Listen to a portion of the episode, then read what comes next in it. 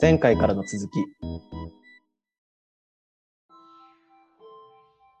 ということで、1回目はお酒のグラスのステム、2回目は、えー味覚と嗅覚、そもそも味覚と嗅覚ってそもそもなんだっけっていう話をしていきました。は今。回3回目ということで、どんな内容になってくるんでしょうか。はい。今回はですね、あのシリーズのテーマでもある、まあ、手記の形だったりデザインにどういった意味があるのかっていうことをちょっと深掘りしていきたいと思っております。はい。ちょっと今週の収録がですね、出張先のホテルのラウンジみたいなところでやってるので、はい。少し周りの音が気になる可能性もあるんですけども、ご容赦くださいませ。はい。すみません。はそれは私はいつものことです。ですね。 たまに掃除機が後ろで鳴ってるから収録止めますもんね。毎度毎度すみません。今日は多いえいえ分、早い時間なので大丈夫だと思います。そうですね。朝8時からお酒の話をしていきたいと思います。はい。行きましょう。はい。では、最初に、シャープ1でも触れた、器のお腹の膨らみと飲み口のすぼまりうんについてちょっとお話ししていきたいと思うんですけど、まあ金魚鉢みたいな形をイメージしていただけると分かりやすいのかなと思うんですけど、はい。まあいわゆるチューリップグラスとか言われるものだったり、ワイングラスとかもそれに当てはまるかなと思います。でまずそのお腹の膨らみっていうところで言うと、あれが何を、どういったものに影響を与えるのかっていうと、空気と接するお酒、液体の表面積が広くなって、空気中にたくさん香りが放出されるんですよね、あれって。はい。でそもそも香りっていうものが、常温で気体になる性質を持ってるんですよ。うんうん。そううんいうのを揮発性とかっていうんですけど、なので空気と触れている液体の表面積が広ければ広いほど、ゆらゆらと立ち上がる香りも大きくなると。うんうんで、それに加えて飲み口がすぼまっていることで、放出された香りがグラスの外に逃げずに中にとどまるので、そこに鼻を近づけて香りを味わうと、より細かな香りを感知しやすいという風な設計になってます。はい。じゃあ、お腹の部分をとことん広くして、飲み口をめっちゃ狭くすれば、それだけ香りをしっかり感じられるのではとも思うじゃないですか。そうですね。その理論で言うと。でも逆に、すっごい香りが芳醇なお酒だったり、うんうん。あとは度数が高いもの。アルコールも香りと一緒で揮発性がある物質なので、はい。度数がめっちゃ高いものとかだと、アルコール臭がしたりするんですよね。あまり好ましくない。うんうんうん。なんで、まあ、すごい香りが強いものとか、度数が高いものとかに関しては、あえて飲み口を狭めずに、飲み口を広くして、香りを少し分散させる、みたいなことも計算してやったりします。うんうんなので、まあ、一概にも言えないっていうところもあります。あとは、お腹の膨らみと飲み口のすぼまりのそれぞれの直径の差はい。がもう一つ影響することがあって、うんうん。お酒を飲むときにグラスを傾ける角度なんですけど、はい。ちょっとこれも頭の中でイメージしながら聞いていただければと思うんですけど、うんうん。お腹のその太い部分と飲み口の狭い部分にそれほど差がなかったら、なんでまあ極端に言えばまっすぐだったらってことですね。はい。少し傾ければお酒が口の中に入ってくるじゃないでうすんか。うんうんうん。そうですね。ストッパーにならないので飲み口の狭さが。うんうんうんで、少し傾ければ口に入ってくるっていうのが何を意味するかっていうと、お酒が口にゆっくり流れ込んでくるんですよ。うんうんうんうん。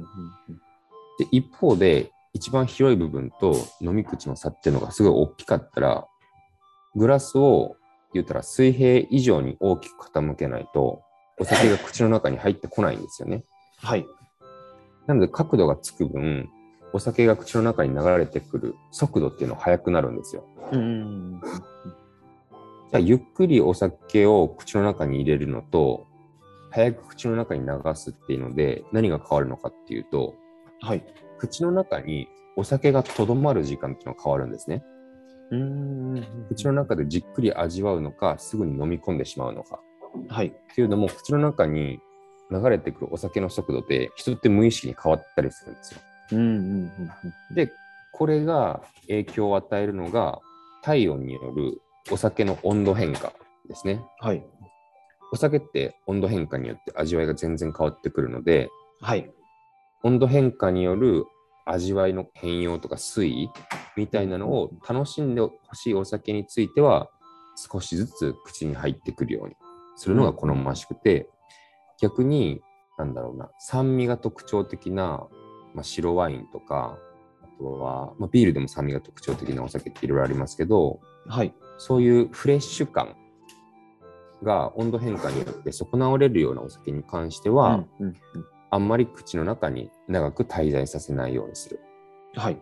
みたいなことがあります。うんうんはい。ちょっとここまでは手記のお腹の膨らみと飲み口のすぼまりについて話してきたんですけど、こはい。こからは逆に膨らみを持たせずに細くする場合をちょっとお話ししていきたいと思います。うんうんなんでシャンパングラスとかをちょっとイメージしてもらうと分かりやすいかなと思います。はい。で、シャンパングラスって細長いじゃないですか。そうですね。あれって今まで話してたものと逆で、うんうん液体が空気に触れる面を小さくしてるわけですよね。うんうん。で、そうすることで炭酸が抜けるのを防ぐんですよ。あとは泡持ちを良くするはみいた。いなのがあります。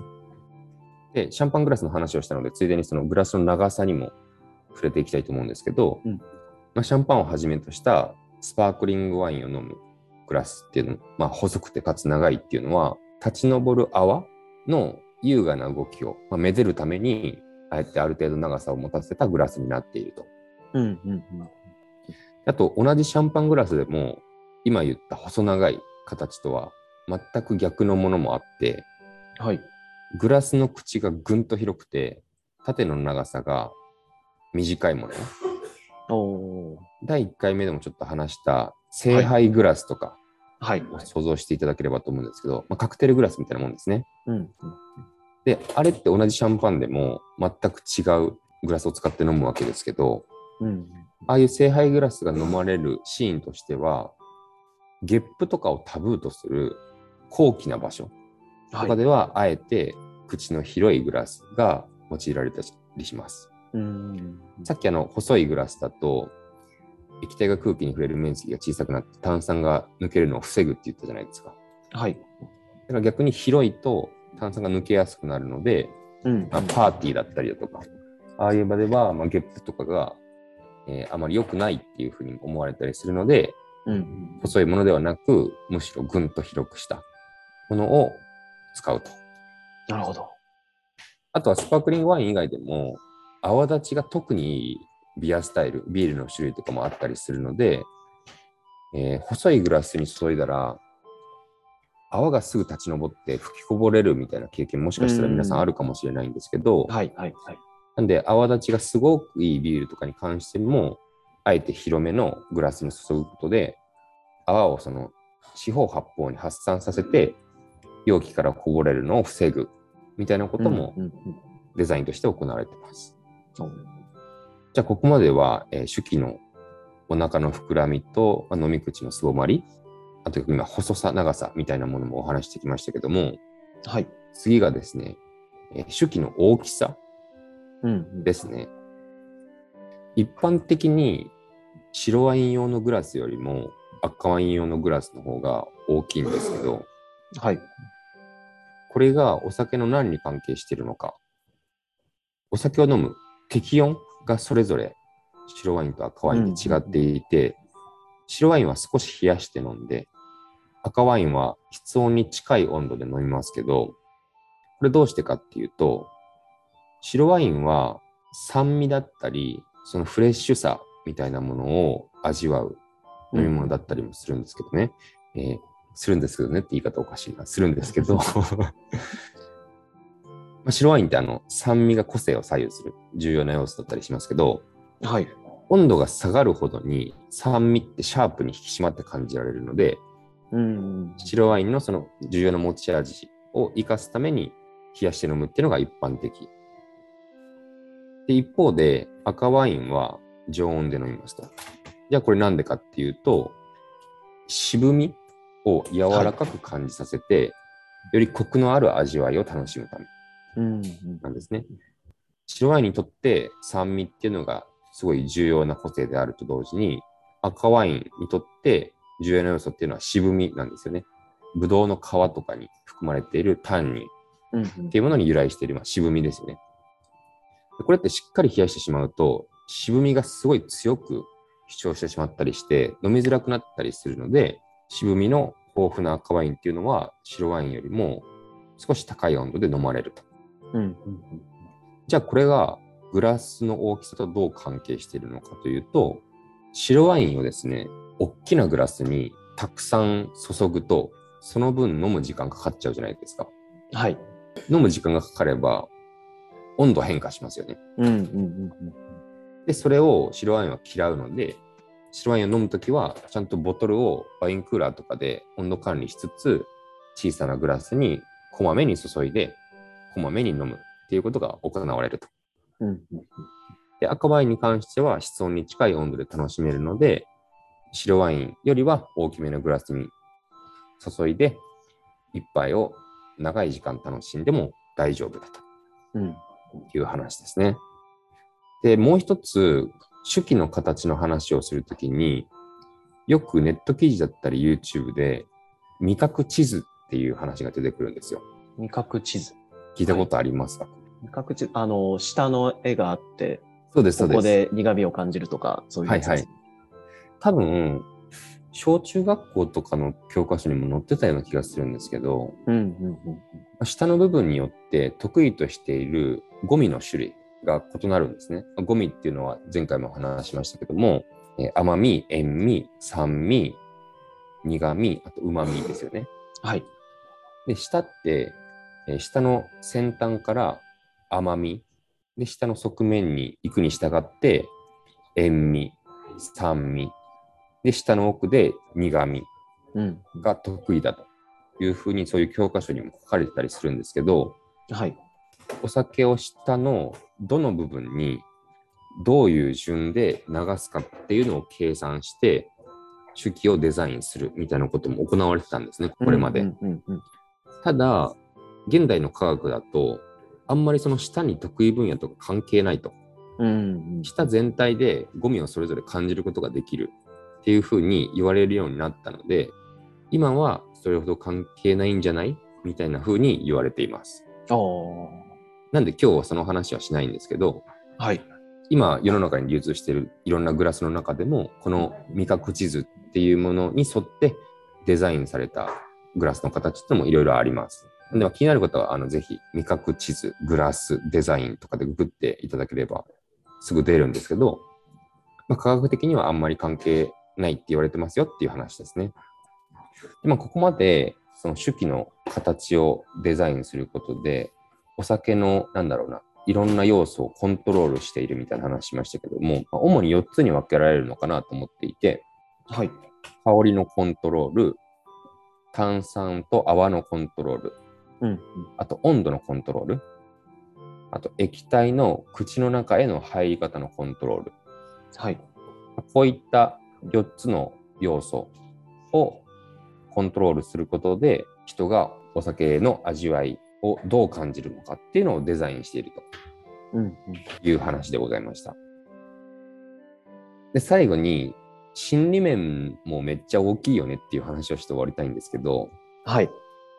いろいろ話してきましたが、なんか好き嫌いとか、うんデザインの好みもめっちゃ大事だなと思うんですよね。うんなんなら一番大事なんじゃないかなと思うんですよ。はいはい。例えば、なんだろうな、紙コップで飲むのと、うんうんうん。足つきのグラスとか、あと重厚感のあるかっこいい陶器とかでお酒を飲んでるうんのと比較すると、後者の方が、なんか今からすごく繊細な味わいのする液体を口にするんだっていう気分にもなれるじゃないですか。はいはいはい。で、これって、よし、味わうぞっていう、その自分の五感に集中するスイッチを押すことにつながると思うんですね。